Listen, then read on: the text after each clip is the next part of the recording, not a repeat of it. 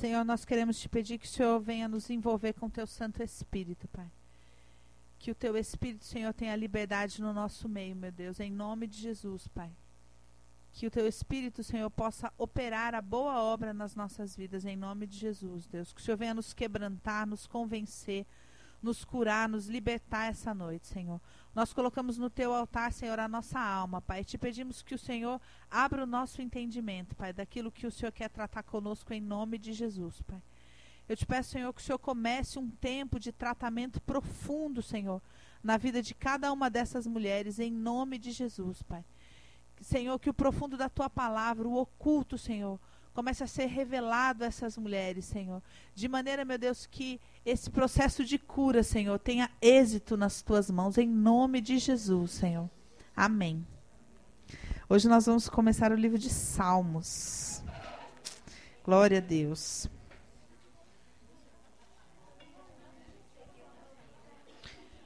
Eu não sei se vocês se lembram, mas quando a gente fez aqui a introdução do livro de Jó, eu falei que é no livro de Salmos que a alma começa a se relacionar com Deus.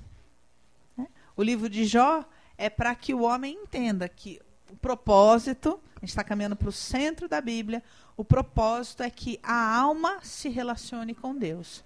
E o livro de Salmos trata deste relacionamento. A alma se, relacion, se relacionando com o Senhor. Essa intimidade. E todas as suas vertentes. Então, para quem veio fazendo todo esse processo do, do livro de Jó, é, você pode pensar, ué, mas espera aí.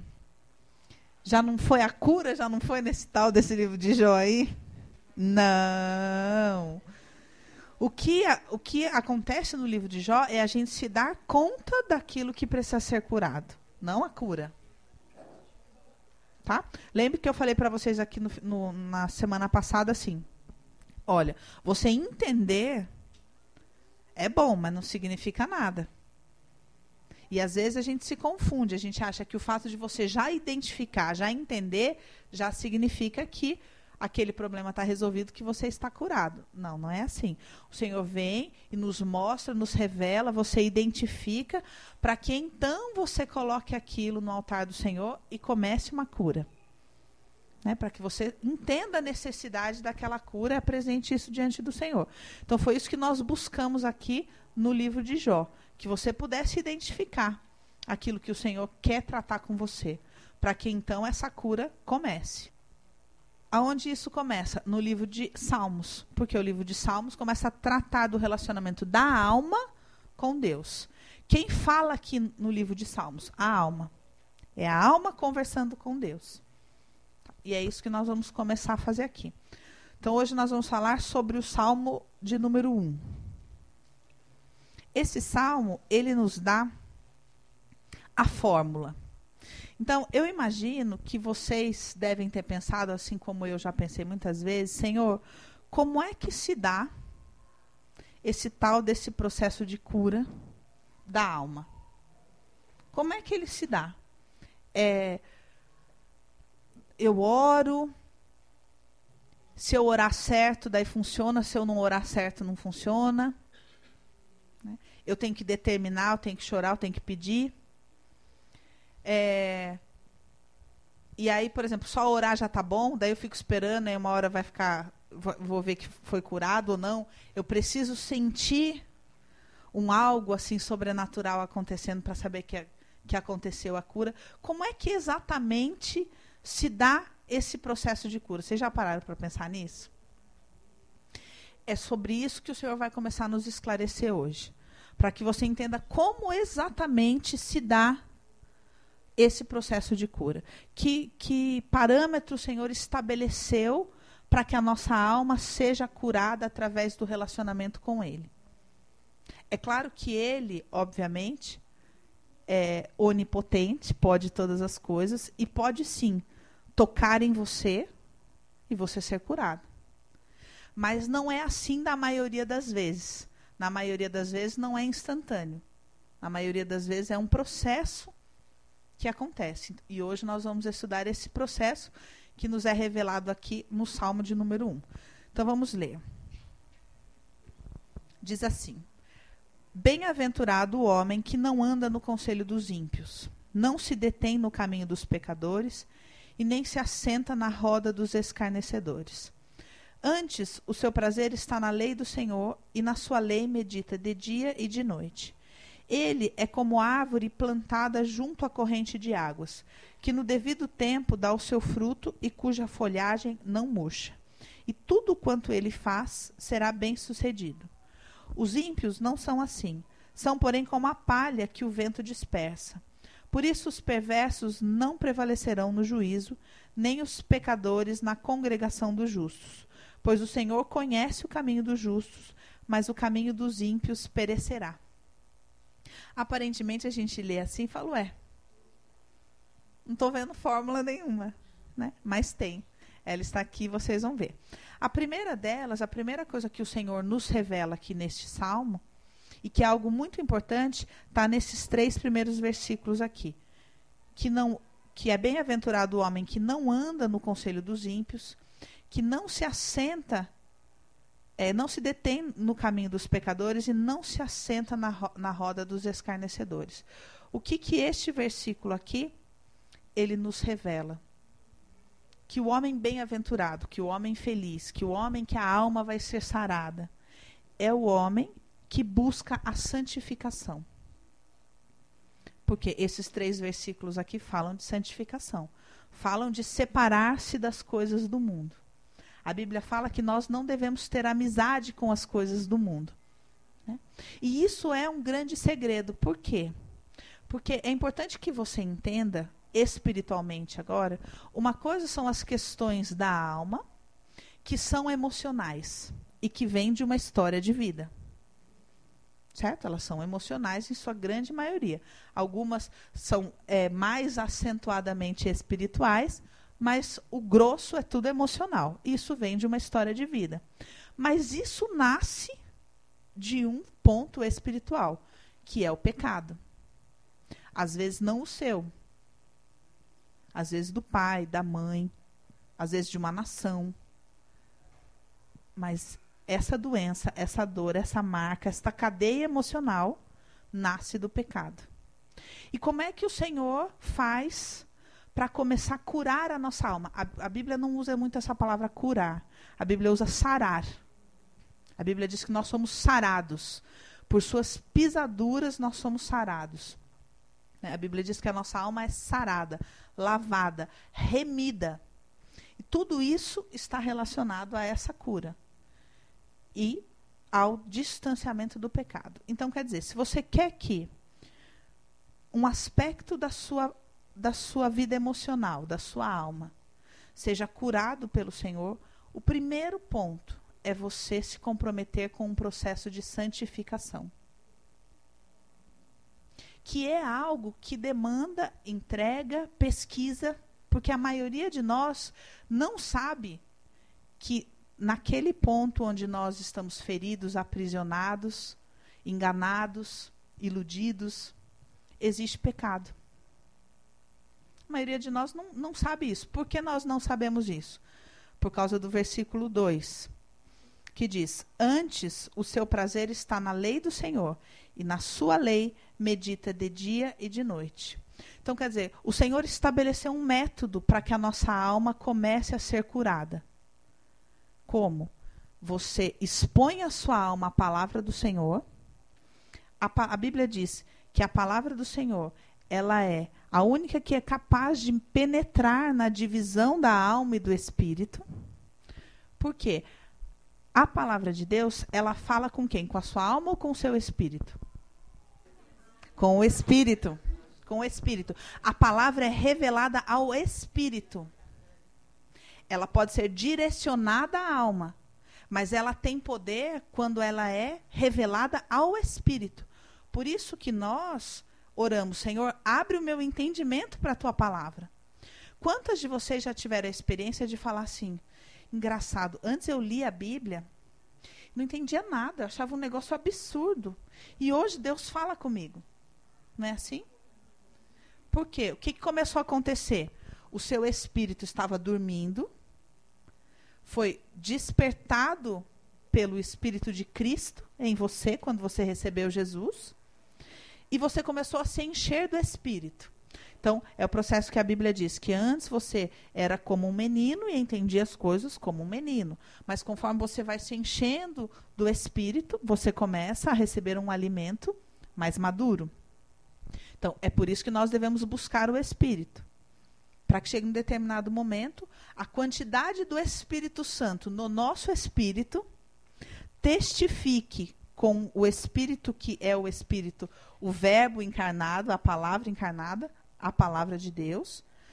Testifica, então, o Espírito que está na palavra, fala com o Espírito de Deus que está em você. Estão entendendo? Fala com esse Espírito que está em você, que é o Espírito de Deus, e revela ao seu próprio Espírito aquilo que está falando. Então a Bíblia diz que a, a palavra de Deus é viva e eficaz, capaz de penetrar na divisão da alma e do Espírito. Então, o meu Espírito olha para dentro da minha alma discerne o que está acontecendo ali, porque a Bíblia diz que a palavra penetra na divisão da alma e do espírito. Então, eu passo a ter discernimento do que está acontecendo comigo. Acontece essa divisão da alma e do espírito, então o espírito fica com clareza do que está acontecendo. E a Bíblia diz que em penetrando na divisão da alma e do espírito, traz o discernimento do que está certo e do que está errado. Entendeu? E esse certo e errado não é simplesmente uma questão de conduta. Ah, então eu vou ler a palavra e vou ver onde eu estou errando. Não, você vai ler a palavra e vai ver, por exemplo, aquilo que você compreende errado. E de, da forma que você compreende errado, você se posiciona errado e se relaciona errado com aquilo. Entenderam? Então, o Senhor estabeleceu um método. Olha, você tem que escolher separar-se das coisas do mundo e buscar esse esclarecimento na palavra. Para que então a sua alma possa começar a viver essa libertação. Porque o primeiro estágio da cura é a libertação do engano. Porque como é que Satanás faz para manter você doente? Que é interesse de Satanás manter você doente, emocionalmente falando. Manter você sem usufruir das promessas do Senhor para que um dia você possa desistir, negá-lo, enfim. Esse é o objetivo dele. Então, como é que ele faz isso? Ele nos aprisiona em mentiras. Por isso que a Bíblia diz que nós devemos confrontar os nossos pensamentos com a palavra do Senhor, para que todo pensamento que se levanta contra a soberania de Cristo seja confrontado. Só que se você não se expõe à palavra, você não tem como saber isso. Então, a primeira coisa que diz aqui, ó, bem-aventurado o homem que não anda no conselho dos ímpios. O que, que você precisa fazer? Você precisa falar, bom, então é o seguinte, em qual área, em que assunto da minha vida eu estou buscando cura? O que, que eu penso a respeito disso? Isso que eu penso é compatível com o que o mundo pensa? Eu posso conversar com qualquer pessoa, por exemplo, essas pessoas vão concordar ou discordar de mim? Porque se você puder conversar com qualquer pessoa, você está andando segundo o conselho dos ímpios. E aí a primeira coisa que você precisa se apartar. A maioria de nós tem dúvida se deveria fazer isso ou aquilo. Ah, eu não sei se eu devo fazer assim, não, de, não sei se eu devo fazer assado. Mas esquece de buscar na palavra o padrão de funcionamento daquilo. Sabendo, gente, que é um preço altíssimo a se pagar, viu? O nosso Deus não divide a sua glória com ninguém. Isso quer dizer, se você quer viver aquilo que Deus realmente tem para você, você tem que estar disposta a ir para o tudo ou nada que o nosso Deus não divide a glória dele. É a forma como ele escolhe fazer as coisas. E o mundo nos oferta o tempo todo. E a nossa tendência diante da dúvida é falar: ah, Mas também, será que precisa ser assim? O que, que tem também? Será que não é de Deus isso aqui? Será que não é de Deus aquilo lá? Será que não é assim? O que, que tem se eu fizer uma concessão? Ai, também não dá para levar tudo a ferro e fogo. Essa é a nossa tendência. Quando nós temos algum interesse no assunto, a nossa tendência é falar: é, mas como é que eu vou saber se é ou não é de Deus? Às vezes você sabe, são pequenos detalhes, mas a gente não quer aceitar. A gente gosta de uma corrupçãozinha. Vou dar uma a máxima das mulheres. Relacionamento afetivo. Aí elas falam: Não, mas sabe o que acontece? Eu já orei. E eu já pedi confirmação para o Senhor se é Ele. E o Senhor já falou para mim que é. Todo, tá tudo errado aqui fora, mas ela já orou. E Deus já falou para ela que é Ele. Só que o que, que a Bíblia nos revela? Que Deus confirma para o homem, não para a mulher. É um padrão. Deus revela para o homem, não é para a mulher. Então, todas vocês que estão gostando de alguém, esperando algo, a falando que o Senhor falou para vocês, está incoerente com a palavra do Senhor. Porque a Bíblia diz: mulher virtuosa, quem a achará? E não, quem será achado por ela? Está errado. Está errado. Só que as mulheres geralmente elas insistem nesse lugar. Não, mas eu orei, mas o Senhor, mas eu tive um sonho, mas o Senhor falou comigo e insiste, insiste, insiste, insiste naquilo. Segunda coisa, por exemplo, relacionamento afetivo. A Bíblia diz: nosso Deus é santo. E nosso Deus não coabita no pecado. Aí as pessoas chegam com problema. Aí você fala, deixa eu fazer uma pergunta. Você está em santidade? Olha, assim. Agora eu tô, entendeu? Mas é que antes eu não tá. Ou, ou então, inúmeras possibilidades dentro disso. Isso quer dizer o quê? Que Deus não está nesse relacionamento. Porque Deus não coabita no pecado. Outra coisa que a Bíblia diz: Deus é amor. Se Deus não está naquele lugar, e se o próprio Deus é amor, o que quer que você sinta não é amor. Mas é muito difícil isso, gente. É muito difícil. A gente está rindo aqui, mas é muito difícil quando você está vivendo essa situação. Porque a, geralmente a mulher vai olhar e vai falar: Não, mas eu já investi tantos anos nesse relacionamento. E outra coisa que a Bíblia diz: o salário do pecado é a Quer dizer, alguma coisa tem que morrer. Às vezes é o sentimento de um pelo outro, às vezes é a própria autoestima dessa mulher, às vezes é o próprio relacionamento, às vezes é a chance de, daquele relacionamento. Porque o salário do pecado é a morte. Ué, é Bíblia. Só que as mulheres falam: não, mas tem que ter um jeito. Tem que ter um jeito. E isso tudo faz com que elas se apartem da santificação. E se elas não buscam a santificação, não há cura. Não há cura. Então, vai entrar relacionamento e sair de relacionamento. E aquele problema emocional vai continuar ali. Aquela mulher não vai ser verdadeiramente curada por dentro, no profundo, como Deus quer fazer. Porque ele fala aqui, ó, aparta-te das coisas do mundo. Senão, você não pode andar segundo as coisas do mundo, segundo os conselhos dos ímpios. Não pode. Você não pode ter amizade com o mundo. Se você quer que a sua vida seja completamente transformada em um aspecto, você precisa pagar o preço da santificação. E a santificação custa caro, porque ela diz: você não pode andar segundo o mundo, então quer dizer que Deus vai te mandar fazer algo que você vai falar, gente, mas isso é loucura. Porque a Bíblia diz que as coisas de Deus são loucura para os que estão perecendo. Então o Senhor vai exigir de nós algo que você fala, meu Deus. E eu não estou falando de doutrina, eu não estou falando de moda de igreja. Eu estou falando de algo que Deus fala com você. Deus fala com você.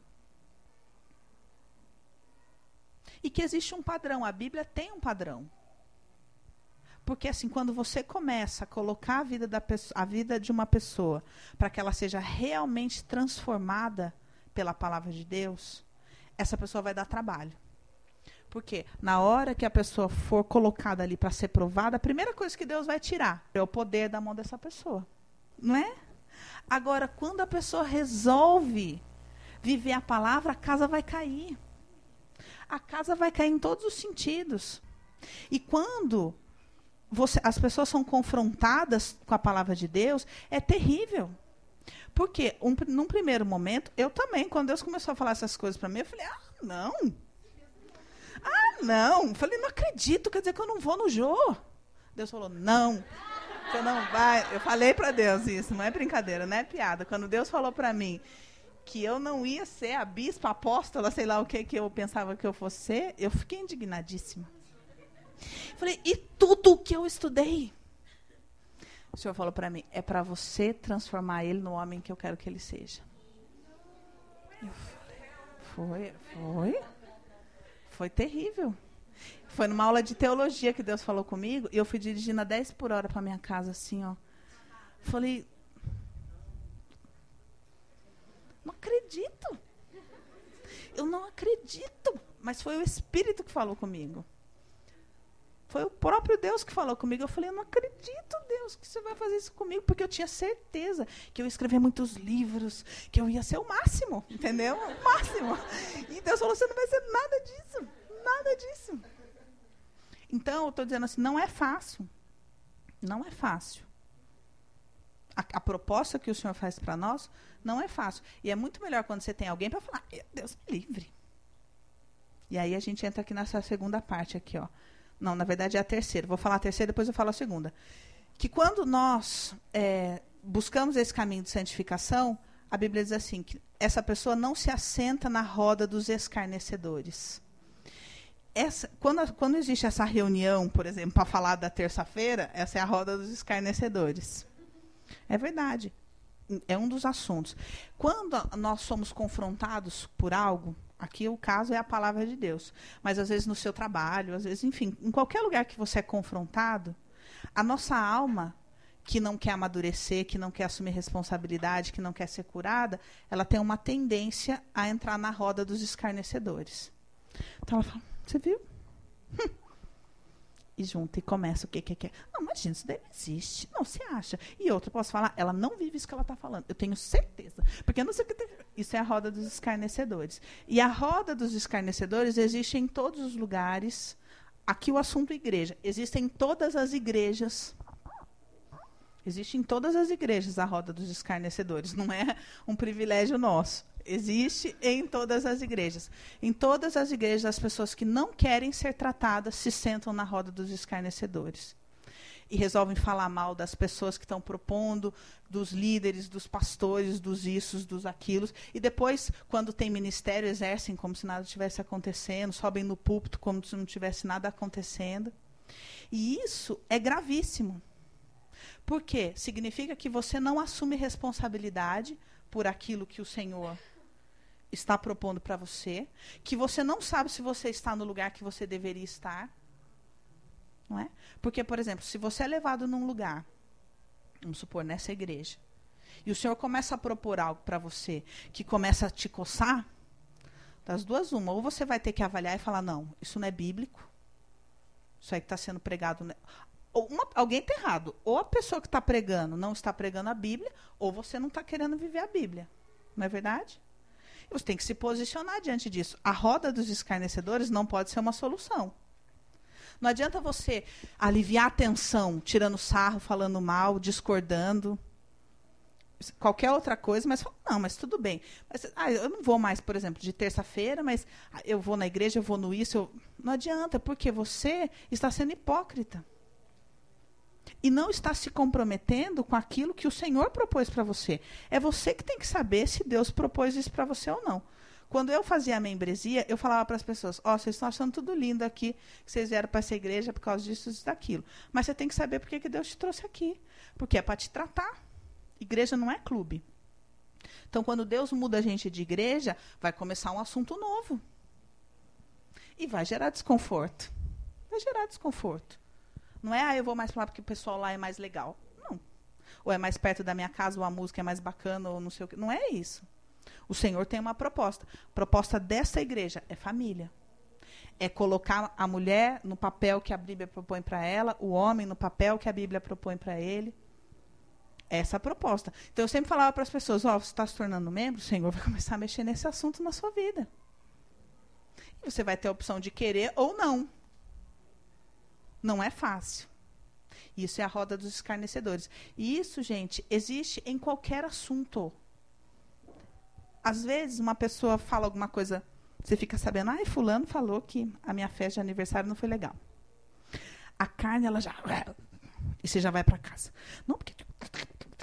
E você já monta uma roda de escarnecedores dentro da sua cabeça. E você já começa a debater porque essa é uma, é uma estratégia da alma para fugir da responsabilidade, para fugir daquilo de se posicionar, para fugir de, de, viver aquilo que a palavra diz. Então não pensa, não, não pensa que eu estou falando exclusivamente de igreja. O assunto aqui não é igreja.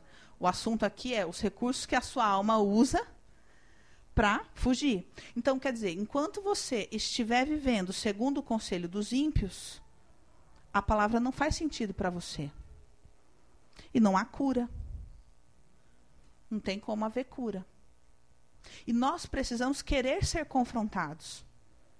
Porque muitas vezes a gente pensa que, não, mas eu imagina, eu já estou na igreja faz tanto tempo, eu não tenho isso. Só que quando você lê a palavra, o Espírito fala com você. Você fala, eu estou aqui. Eu estou errando, estou de novo questionando aquilo que não deveria ser questionado. Porque o mundo nos tenta o tempo todo com essas propostas. Para que a gente viva segundo o conselho dos ímpios. E fale, ah, o que, que tem? Daquilo que era a proposta que o Senhor nos faz. A Bíblia diz: não se detenha no caminho dos pecadores. Quer dizer o quê? O pecado, ele bate a nossa porta. A Bíblia diz isso lá quando conta a história de Caim, diz que o pecado bateu na porta de Caim. O pecado bate na nossa porta. Um exemplo. Você está assistindo televisão. Aí você começa a assistir um algo que você não deveria. Você sabe que você não deveria. Mas você dá uma paradinha só um minutinho. Se deteve no caminho dos pecadores. Deus está tratando com você para que você, por exemplo, não fale mal dos outros. Começa a conversa de falar mal. Você sabe que você já, já deveria ter se levantado e saído, mas você vai ficar só mais um pouquinho para ouvir. Se deteve no caminho dos pecadores. Você sabe que você com seu namorado não pode passar daquela linha.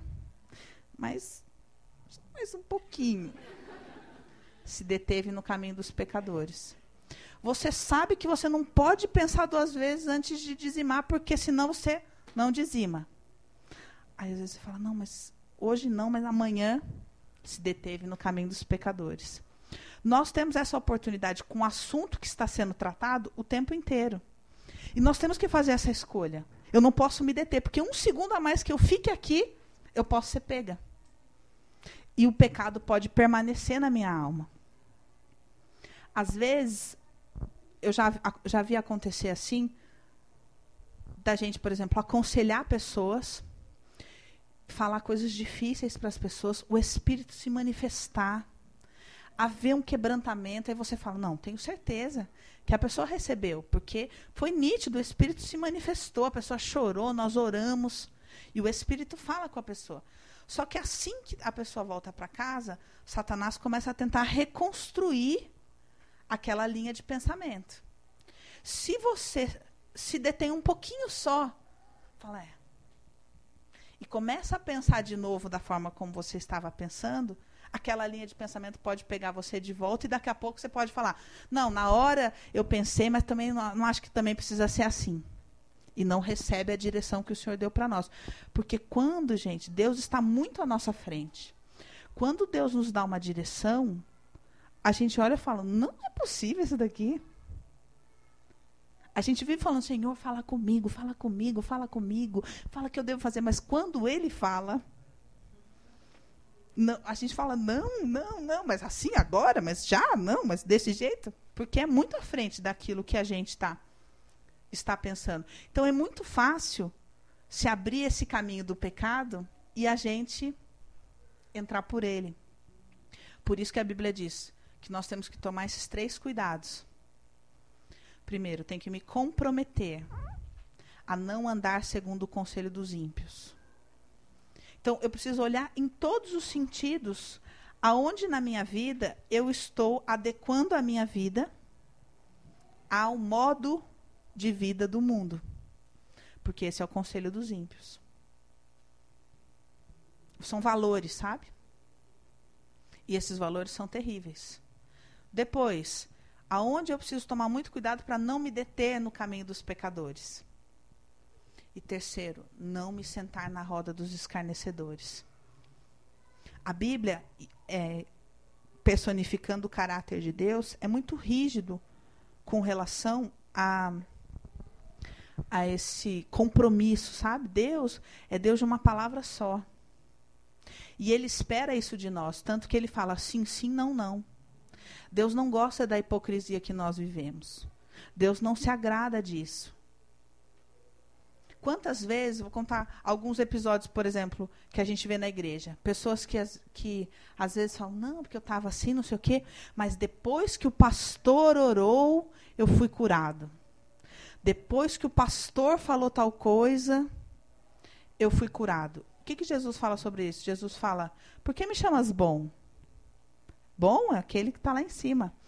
Falando o quê? Ó, oh, não vem me seduzir, não, que eu não estou à venda. Vem com palavras de sedução. E a igreja é cheia dessas palavras de sedução. A, as pessoas andam nesse lugar. E Jesus fala: Ó, oh, sim, sim, não, não. Sim, sim, não, não. Sai desse lugar de sedução, sai desse lugar de mentira, sai desse lugar de hipocrisia. Se posiciona. E não é a favor ou contra. Se posiciona. Se você tem alguma dúvida, pergunta. Mas sai desse lugar de mentira. Porque senão a sua alma jamais vai ser atingida pela verdade. Jamais vai começar a viver essa vida. Eu falei aqui uma, uma época aqui para as mulheres. Tenha pastor. Tenha pastor. Esse, essa estrutura espiritual, né, de você ter um pastor, que é autoridade espiritual na sua vida, que pode orar por você, liberar uma palavra, isso é real, isso funciona. E muitas vezes nós insistimos em viver uma carreira solo e ficar sofrendo, sofrendo, sofrendo. Não é transforme o seu pastor no seu terapeuta. Não é isso. Não é isso. Mas busque direção da parte do Senhor. Tenha uma, uma cabeça espiritual. Não viva segundo a sua cabeça tem uma autoridade, porque a Bíblia é hierárquica. E nós precisamos ensinar nossa alma a ser submissa à palavra, à autoridade espiritual, para que haja esse conserto. Então, isso são só os três primeiros versículos. Você entende que você tem que pegar o seu assunto e falar: agora eu vou colocar esse assunto e vou confrontar ele com a palavra do Senhor. E o que quer, Senhor, me conduz. Me conduz, porque o que quer que esteja errado, eu quero que a sua palavra confronte, para que eu possa começar a buscar essa mudança e buscar essa santificação. Então, você toma a decisão. Quando você toma a decisão, você verdadeiramente não sabe o que está errado. Por isso que a Bíblia diz: você para de ter prazer com as coisas do mundo. Ela não diz isso claramente, mas subsentende quando ela diz aqui: antes o seu prazer está na lei do Senhor. Então, quer dizer, contrário àquilo, em vez de ter prazer com aquilo, antes o seu prazer está na lei do Senhor. Então, está em buscar na lei do Senhor. E nela medita de dia e de noite. Buscando isso, se colocando para que a palavra te esclareça. E aí, olha só o que ela diz aqui, ó no versículo 3. Essa pessoa que faz isso, então, que se aparta das coisas do mundo e que começa a buscar na palavra e a meditar na palavra, esta pessoa é como árvore plantada junto à corrente de águas. O que quer dizer isso aqui? Quer dizer que, da parte do Senhor, a Bíblia diz que é, do trono do Senhor fluem rios de água viva. Essas águas nos curam. A Bíblia diz que a vida que vem do Senhor são como rios e que nós devemos ser plantados à beira desse rio para receber dessa seiva. Então imagina que a sua alma, ela estando ferida, ela muitas vezes está desértica de amor, está é, cheia de feridas mesmo. Às vezes, a ferida de uma pessoa é escassez. Às vezes, a ferida de uma pessoa é pus mesmo. É dor. Às vezes, a ferida de alguém é só a falta de algo. Às vezes, a ferida de alguém é o excesso de algo ruim. E quando essa pessoa planta suas raízes na palavra do Senhor, próximo da presença do Senhor, ela começa a ser irrigada a alma dela começa a ser irrigada por essa seiva, por esse bálsamo de Gileade que a Bíblia diz. E a sua alma começa a ser curada, nutrida espiritualmente.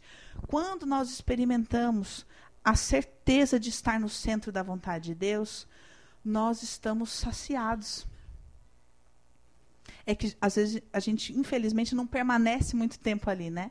Porque o mundo seduz, a gente começa a correr atrás do vento de novo, começa a tentar fazer com a própria mão sai desse eixo que é o centro da vontade de Deus. Mas quando nós estamos plantados na palavra do Senhor, a gente começa a experimentar esse irrigar. É isso que a Bíblia diz naquela passagem que virou uma música conhecida, que diz que nós, a nossa alma pode ser como um jardim fechado, regado e cuidado pelas águas do Espírito. Nós precisamos entender que isso é isso que o Senhor tem para nós que a nossa alma tem que estar fechada. Ela não pode estar para se relacionar com o mundo. Ela não pode estar disponível para o mundo. Ela tem que ser um jardim fechado. E nesse jardim ela tem que ser regada e cuidada pelo Senhor, para que ela possa então ser sarada. Então, entenda, para que você possa ser curado emocionalmente, é preciso que você se santifique. Dá para você entender isso? Isso é um mistério, gente. É só a santificação que cura a alma.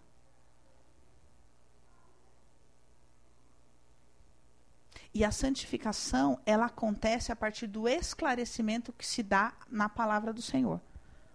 Olha só. Ele é como árvore plantada junto à corrente de águas, que no devido tempo dá o seu fruto. O que quer dizer aqui? Muitas vezes nós temos uma ansiedade por ver um resultado rápido daquilo que a gente gostaria de mudar. Muitas vezes nós não nos damos conta de que aquilo que a gente mais anseia como cura não é fazer, mas deixar de fazer. Por exemplo, a maioria de nós, a maior ânsia não é, é por exemplo, amar mais ou ser mais paciente mas é, por exemplo, gritar menos, ter menos ciúmes. É, enfim, é qualquer coisa de errado que a gente faz, que a gente anseia como cura, que é uma compreensão errada. A gente acha, eu preciso tanto que o Senhor me cure para que eu não seja tão agressiva, para que eu não tenha, é, sei lá, para que eu não brigue, para que eu não isso, para que eu não tenha ciúmes, para que eu não isso. Todas essas coisas a Bíblia descreve como obras da carne. Né? Quando você lê lá, a Bíblia diz: as obras da carne são. Até glutonaria e bebedice está ali. Tudo aquilo que a gente gostaria de ser, que a gente diz, ser curado, está escrito lá como obras da carne. Essas obras da carne são compensatórias. Como a gente falou aqui no, lá no livro de Jó. Tudo aquilo que a nossa alma faz de errado, em verdade, é para nos compensar de algo. Porque não há prazer real em glutonaria. Não há prazer real. Mas há um prazer compensatório. Já que eu não posso ter isso, então eu como. Já que eu não consigo estabelecer um relacionamento sadio com as pessoas, eu começo a me relacionar através de dissensão através de contenda, através de ciúmes. Já que eu não aprendi a manifestar o meu amor de forma pura, eu manifesto brigando. Então, é uma compensação. E a Bíblia diz que nós devemos buscar os frutos do Espírito. Então, quer dizer, é aquilo que o, que o, o Espírito produz em mim. Só que aqui nesse salmo diz que isso demanda tempo. E nós, muitas vezes, não temos a paciência de esperar esse tempo. De permanecer ali e falar: Senhor, amém. Eu vou ficar aqui, aqui sendo irrigada pela sua água até que chegue o tempo de eu dar esse tal desse fruto. E aí Satanás nos rouba. Porque a gente até, a gente vai lá, ora, para deixar de fazer uma coisa, pensa que deixar de fazer é a cura. Consegue se manter no propósito duas, três semanas. Até que acontece alguma coisa aqui fora que desestabiliza tudo. E a gente olha e fala: não fui curada. Eu achei que Deus tinha me curado. Então, percebe que está tudo errado? Porque você ter um comportamento errado não demanda cura.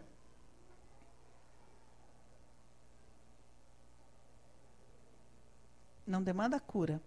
O comportamento errado é reativo. É uma resposta de defesa sua com relação a algo que está te machucando. Que você muitas vezes nem imagina o que é. Então não adianta você ficar tentando controlar a si mesmo, controlar o seu comportamento. A cura que o Senhor quer realizar na nossa alma é algo profundo, é algo de raízes, é algo espiritual. Não é algo comportamental. Mas para que essa mudança seja genuína, não adianta você se adestrar. Não, agora, depois dessa palavra, eu decidi, eu não vou mais fazer isso aqui. Não adianta, porque daí o poder está em você. E é segundo o seu esforço. E você não vai muito longe. Agora, quando você coloca esse assunto para que o Senhor venha te curar a partir do trabalhar da, da palavra dele em você, você é esclarecido. Quer ver? Eu vou dar um exemplo para vocês disso.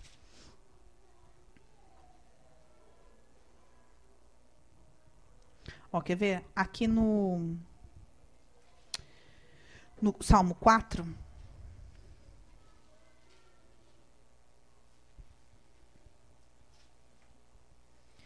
No versículo 7.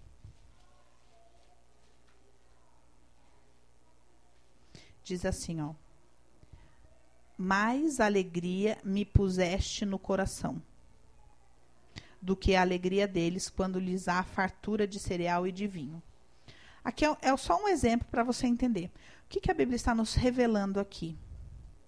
Que a alegria não é fruto de algo, como nós muitas vezes pensamos. Nós experimentamos alegria quando alguma coisa dá certo, quando você está com esperança de algo, quando você recebe uma boa notícia. Aí a gente fica alegre, não é?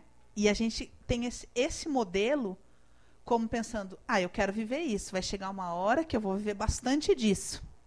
Só que isso não tem nada a ver com a verdade da Bíblia. Porque a Bíblia diz, primeiro, que a alegria do Senhor, a alegria é dele, não é sua. Essa alegria é a nossa força. E a Bíblia nos revela nesse versículo aqui que ele põe alegria dentro de nós. Então, isso quer dizer que nós devemos buscar isso. E não muitas vezes nos condenar achando que nós é que não temos alegria. Falando, o que, que eu tenho que fazer para ter mais alegria? Eu quero ser mais alegre, eu quero ser mais feliz. Eu preciso vencer a tristeza, eu preciso vencer a depressão. Não, a Bíblia ela nos esclarece que ela fala não é isso. É Deus quem põe alegria no seu coração. Então, se está faltando alegria, você vai precisar começar a orar. Senhor, põe alegria no meu coração. E isso muda muita coisa, porque tem muita gente que se condena por não conseguir conquistar ou produzir alegria para a própria vida. E você nunca vai conseguir fazer isso. É o Senhor quem põe a alegria dentro de você. Então, quer dizer, nós somos ensinados pelo mundo a pensar errado sobre os assuntos da alma. E nós, lógico, passamos a buscar errado. E quando você vai lendo a palavra, ela vai te esclarecendo da, sobre as coisas dos sentimentos. Quer ver? Vou te dar outro exemplo. O Senhor fala no capítulo, no, no Salmo 4. Ó oh, homens, até quando tornareis a minha glória em vexame, e amareis a vaidade e buscareis a mentira? 4:2 Olha o que o Senhor diz aqui. Que nós amamos a vaidade. E isso é algo que nós precisamos combater. A Bíblia diz que nós buscamos a mentira. Então isso quer dizer o quê? Que na maioria das vezes, isso que nós estamos buscando é mentira.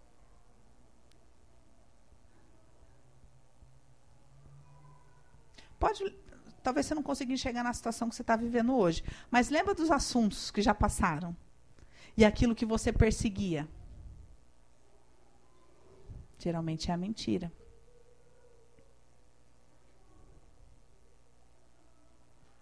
E conforme nós vamos lendo, o Senhor vai nos esclarecendo. Ó, oh, isso aqui está errado. Isso aqui está certo. Isso aqui está errado. Isso aqui está certo. E nós vamos começando a aprender a pensar diferente sobre, por exemplo, vaidade, angústia, mentira, dor. Nós vamos estudar o livro de Salmos e você vai perceber que nós somos ensinados a identificar e nos relacionar com os sentimentos de maneira completamente errada. E o Senhor tem fórmulas para isso. Mas nós muitas vezes não sabemos. Porque nós não nos, somos confrontados pela palavra para ser esclarecidos. Então, a primeira etapa da cura da sua alma é você aprender que você pensa e sente errado com relação aos seus próprios sentimentos. E a palavra vai começar a te esclarecer sobre isso. Isso é a fase da libertação. Quando você aceita essa fase da libertação, Aí o Senhor começa a, fase da nutrição, que é o quê? Te encher com promessas que estão na palavra de Deus. Ele começa a te ensinar a pensar certo. Pensar como? Pensar segundo a palavra de Deus. E começa a te encher dessas promessas. Assim ele vai te nutrindo. Vai nutrindo a sua alma.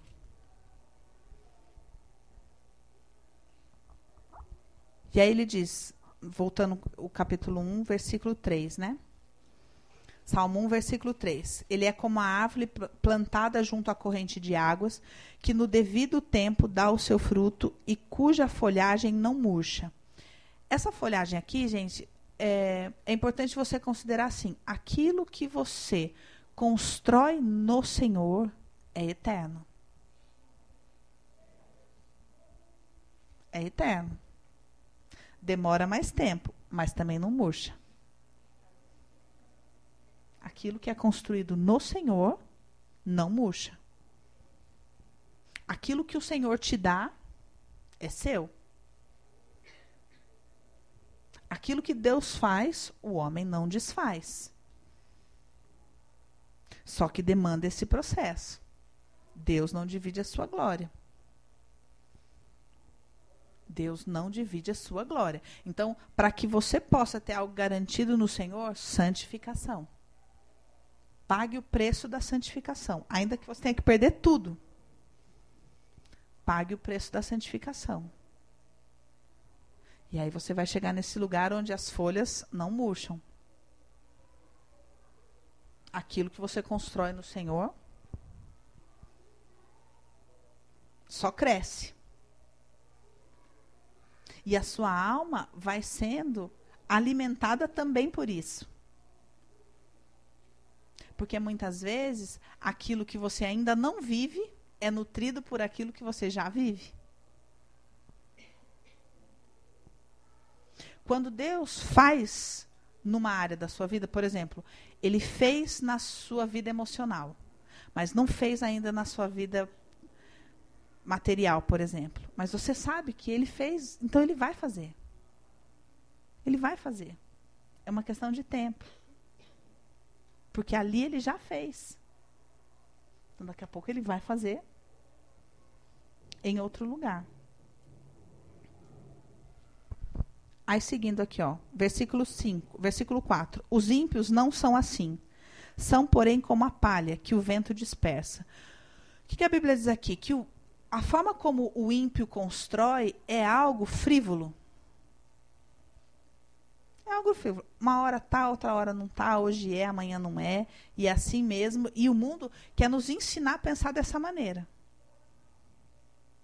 Não, é isso. Ah, não deu. vou falar uma coisa para vocês. Uma das formas que Satanás conseguiu mais entrar na igreja, na igreja do Senhor Jesus, é trazendo esse pensamento frívolo com relação ao relacionamento do povo com a igreja. Então hoje as pessoas se relacionam com a igreja dessa maneira. Ora tá, ora não tá uma, um dia de uma igreja, do outro dia da outra igreja, entra e sai sem falar nem oi nem tchau. Não cria relacionamento com as pessoas, não cria relacionamento com o pastor, não é pastoreado verdadeiramente. Porque você ter amizade com o pastor é uma coisa. Você ser pastoreado é outra. Porque tem umas partes do pastoreio que não é fácil. Senão não é pastoreio, né? Não é? É função do pastor te conduzir por verdes pastos, te livrar da chegada do lobo, te levar para um lugar de segurança para você descansar. E ele tem que estar apto a falar daquilo que você ainda não sabe, então você vai ter que confiar nele. Porque ele vai te conduzir por pastos que você não conhece. Não é? E o nosso relacionamento com a igreja reflete o nosso relacionamento com o Senhor. Porque a igreja é o corpo.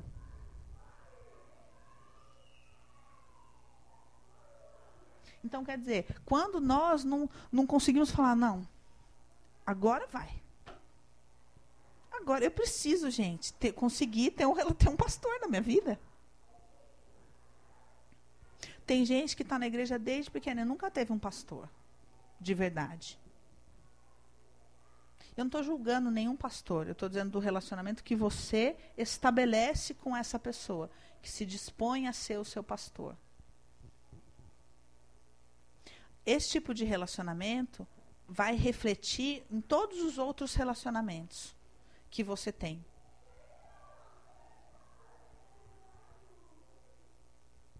Porque é um relacionamento espiritual. E é algo muito difícil, sabe? Porque geralmente as pessoas entram e saem dos relacionamentos de uma maneira geral sem dizer. Quantos amigos, amigas que você tem que hoje não são mais as suas amigas e vocês nunca conversaram a respeito? Alguma coisa aconteceu, não é verdade? Às vezes da sua parte, às vezes da parte da outra pessoa. Fica aquele mal-estar por um período, meio que depois se afasta, a gente vai lá e elege outras pessoas e pronto. Isso é a maneira frívola que o mundo tem de fazer as coisas de não ter compromisso com nada, de não uma hora tá aqui, outra hora tá lá. E isso é algo que precisa ser combatido na nossa alma. Então, quando você fala, não, chega, eu preciso criar raiz, gente, em algum lugar na minha vida.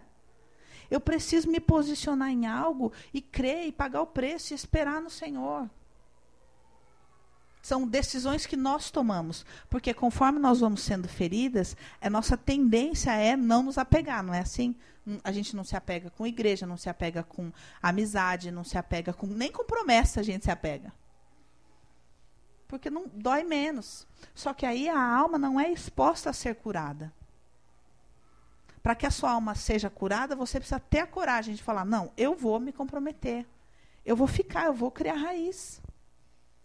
Eu vou me abrir de verdade para um relacionamento. Eu vou me comprometer de verdade com, com algo que o Senhor está me propondo. Eu vou ter constância. Por quê? O pastor já fala muito isso aqui. O Senhor nos convida a viver coisas eternas, não é? E para viver coisas eternas demanda constância. E às vezes a gente não consegue ter essa constância em ler a Bíblia.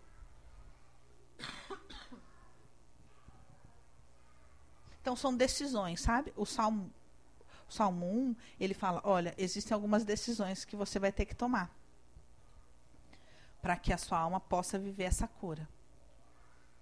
São regras, é um, é um salmo de regras. É um salmo que estabelece tópicos que nós precisamos seguir. Ó, você quer ser, você quer ser bem-aventurado? Então é o seguinte, ó, tananã, tananã, tananã, tananã, tananã. Versículo 5. Por isso, os perversos não prevalecerão no juízo, nem os pecadores na congregação dos justos. Gente, avalie.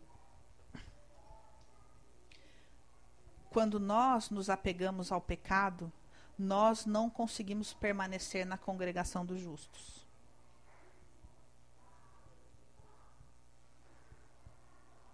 Isso quer dizer, na presença do Senhor. Às vezes, você está apegado a um pensamento do mundo e você está na igreja, mas não está na congregação dos justos. Tem dia que a gente vai na igreja e que o louvor não acontece nada. A palavra. Não existe uma comunhão real do seu espírito. Você não vive no seu espírito aquilo. Não vive. E às vezes a gente fala, ah, sei lá, hoje talvez a palavra não era para mim, ou hoje eu, quando a gente tem ministério, ainda é mais fácil a gente cair nesse erro de não viver aquilo ali. Só que isso não tem nada a ver com a igreja, tem a ver com aonde está a nossa atenção. E a nossa atenção muitas vezes está no pecado. A gente peca muito mais do que a gente imagina. Muito mais. Não pensa pecado, ah, fazendo coisa feia, não é isso posicionamento interno né, da nossa alma muitas vezes está se detendo no caminho dos pecadores. E quando isso acontece, nós não conseguimos permanecer na congregação dos justos. Quer dizer, muitas vezes nós estamos na igreja, mas estamos apegados a picuinhas, seja lá qual for, a preocupações, a questões do mundo, a qualquer coisa que está nos tirando da congregação dos justos. E quando nós não estamos nesse lugar, nós não estamos vivendo nenhum desses aspectos aqui. E a cura não está acontecendo. O propósito real do trabalhar de Deus na nossa vida não está acontecendo. A razão pela qual Deus traz você na igreja todo domingo não está acontecendo. Porque Deus não traz você na, na igreja no domingo para falar: olha, creia, sua semana vai ser boa. Creia, essa semana aquele negócio fecha. Não é. O Senhor traz você na igreja para que você, na comunhão, na ação do Espírito, seja tocado, seja curado, tenha uma experiência com o Senhor. É para isso. Para que a palavra te esclareça, te confronte. A Bíblia diz: produzir, pois, frutos de arrependimento. A palavra tem que produzir esses frutos em nós. Quer saber se você está caminhando com o Senhor? Vê se você está arrependido de algo. Aí você está caminhando. Se não está, não está. Não está. Porque a presença do Senhor, a proximidade do Senhor gera constrangimento, gera arrependimento. Ainda que seja num momento de bênção maravilhosa, gera constrangimento. Porque é o Senhor. E nós muitas vezes não temos essa perspectiva. Então, às vezes, anos se passam e a gente está parado no mesmo ponto com o Senhor. as coisas podem ter mudado, você pode ter mudado de emprego, pode ter mudado de igreja, pode ter mudado de um monte de coisa. Mas na sua alma com o Senhor está tudo parado. Último versículo. Pois o Senhor conhece o caminho dos justos, mas o caminho dos ímpios perecerá. É isso que eu acabei de falar aqui. O Senhor sabe. O Senhor sabe. E nós, muitas vezes, às vezes a gente gosta de, de, dividir assim: ah, não, justo é quem é crente, ímpio é quem é do mundo. Uh -uh. Nós, muitas vezes, somos ímpios. Muitas vezes. E quando nós trilhamos caminhos de ímpios, a casa vai cair. E Deus fica esperando. Bom, vamos lá, vamos esperar. Aí, às vezes, a gente fica meses distante, depois volta para a igreja e fala: ai, não, realmente, eu estava mesmo. Distante. Eu fiquei chateado, não sei o quê. Eu fiquei, ah, eu, eu realmente, sei lá, errei, me iludi, me isso, me aquilo, me aquilo, me aquilo. Relacionamento e trabalho são as coisas que mais tiram as pessoas da presença do Senhor, né? Na verdade, caminho dos ímpios e vai perecer. O Senhor só tem, ó, você viu sua amiga, estava lá firme, começou a namorar, saiu da igreja. O que, que a Bíblia diz? O caminho do ímpio perecerá. Não vai dar certo o relacionamento. Ué, é a única chance que Deus tem de trazer a pessoa de volta. Gente, não, é, não precisa ser muito inteligente. Vai dar errado. Ah, o trabalho, não sei o quê. Vai perder o trabalho. É, é matemática, é só você sentar e ficar esperando. Porque o interesse do Senhor é a sua alma na presença dele. Foi viver as coisas segundo o mundo, vai dar errado. É uma questão de tempo. É que o mundo não enxerga isso. O mundo não entende que é dar errado. O mundo acha que não é. O que, que tem? Que seja eterno enquanto dure. Né? O mundo acochambrou uma visão. Mas a verdade é, deu errado. Porque dar certo é eterno. E a nossa alma precisa dessa cura. De parar de ver as coisas nos moldes do mundo e ver as coisas nos moldes de Deus. Então, nós precisamos saber o seguinte: olha, você pode ter sido criado dentro de um lar evangélico, pode ter, ser cria ter sido criado recitando versículos, mas a sua experiência, aquilo que você viveu, não aquilo que você ouviu, porque o testemunho não é aquilo que a gente ouve, não é recitar versículo, né? Tem muito filho de pastor que recita, recita versículo na cadeia, no homossexualismo, revoltado com Deus por causa da hipocrisia, né? De não viver aquilo dentro de casa. Então a gente não, não pode considerar isso. Mas aquilo que você viveu. Em outras palavras, a gente tem que pensar assim: bom, salvo aquilo que já foi conscientemente transformado, está tudo errado. Você aprendeu a pensar errado. E a gente precisa colocar as mãos à obra. Eu aprendi a pensar errado. Eu aprendi a história de casamentos da minha família me ensinou a pensar errado. As loucuras do meu pai, as loucuras da minha mãe, tudo isso me ensinou a pensar errado. E as pessoas vão ficando aprisionadas em cadeias, sem nem saber.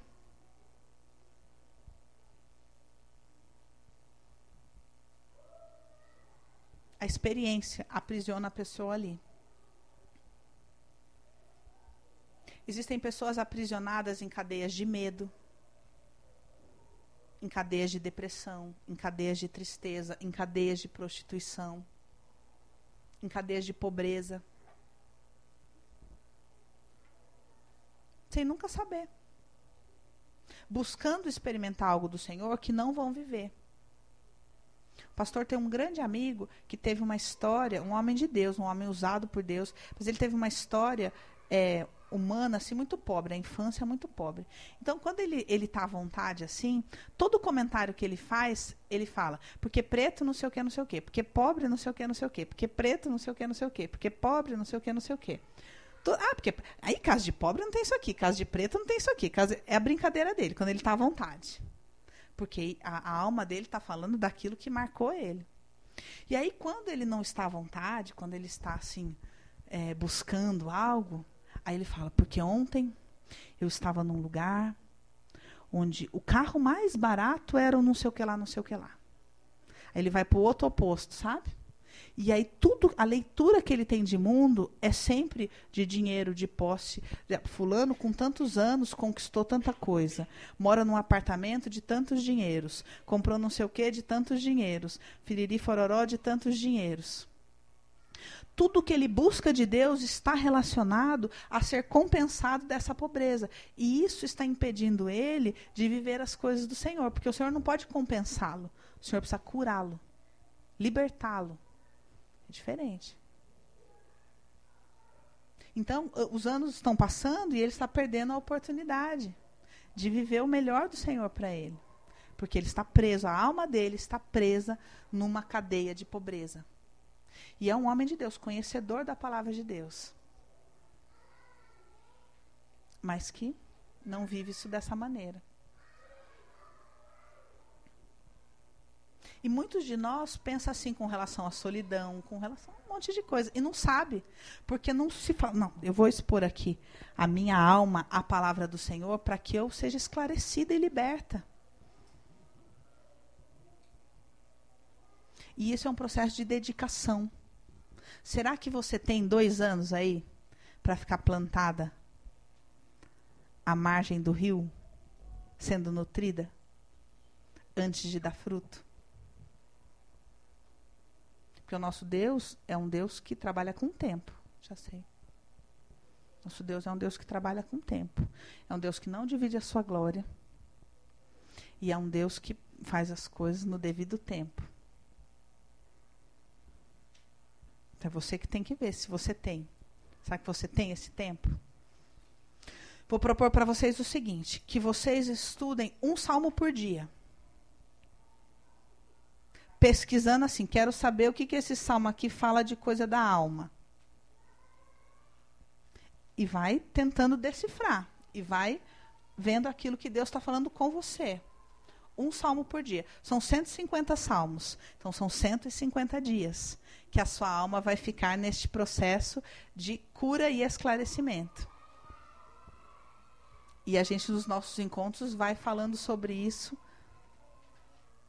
vai trazendo esses esclarecimentos da parte do Senhor.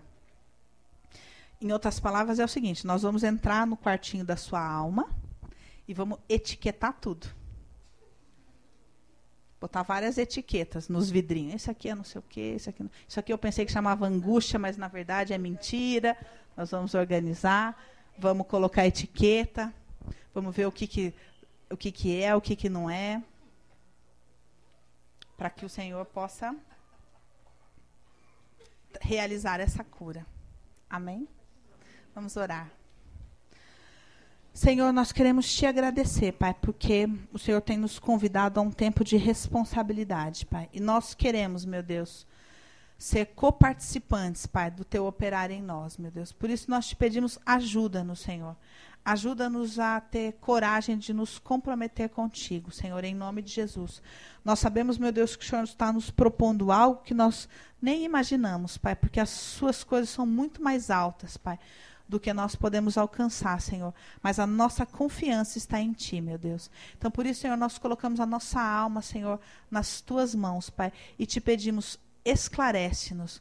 Eu te peço, Senhor, em nome de Jesus, esclarece cada uma dessas mulheres aqui, Pai. Que o teu Espírito possa falar com elas. Senhor, coloca, Pai, no coração de cada uma delas fome e sede da tua palavra, Pai. Que elas possam começar a se relacionar com a tua palavra, Pai. Buscando, Senhor, como quem busca alimento verdadeiramente, meu Deus, em nome de Jesus. Em nome de Jesus, não permita mais, Senhor, que essas mulheres sigam iludidas, Senhor, perseguindo coisas do mundo, Pai, coisas perecíveis, Pai, mas que pelo contrário, Senhor, elas possam buscar em ti, fonte de todas as coisas, Pai, em nome de Jesus, Senhor. Nós te rendemos graça, Senhor, porque o Senhor tem nos conduzido por caminhos de vida, Pai. Eu te peço, revela a tua palavra a essas mulheres, em nome de Jesus, Senhor. Amém.